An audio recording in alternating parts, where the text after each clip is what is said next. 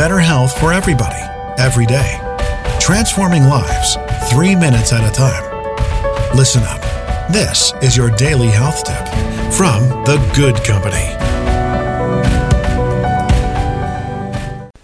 Hey, everybody, welcome back to today's health tip. It's Melissa from The Good Company, and it's Thursday, February 6th. Hope everybody is getting ready for a great weekend. Um, I have some fun plans, so I'm excited for this weekend.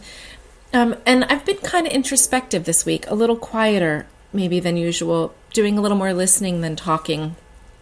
And something I wanted to bring to all of our awareness is how the energy of a room can change when somebody walks into it.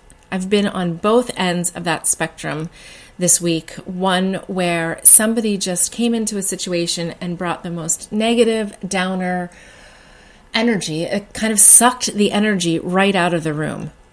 And I didn't know what was going on for that person. I tried not to judge and, and um, I just tried to observe what that felt like. And I'll tell you, it was not a good feeling. It was, it went from being a place that I was happy in to a space that needed to be vacated. Um, and a second time this week, I noticed a big shift in energy when someone came bounding into the room with a cackle and a smile and had the funniest thing to share and was open and warm and just really took a fine situation and made it fantastic. And so the question to you today is Have you paid attention to that?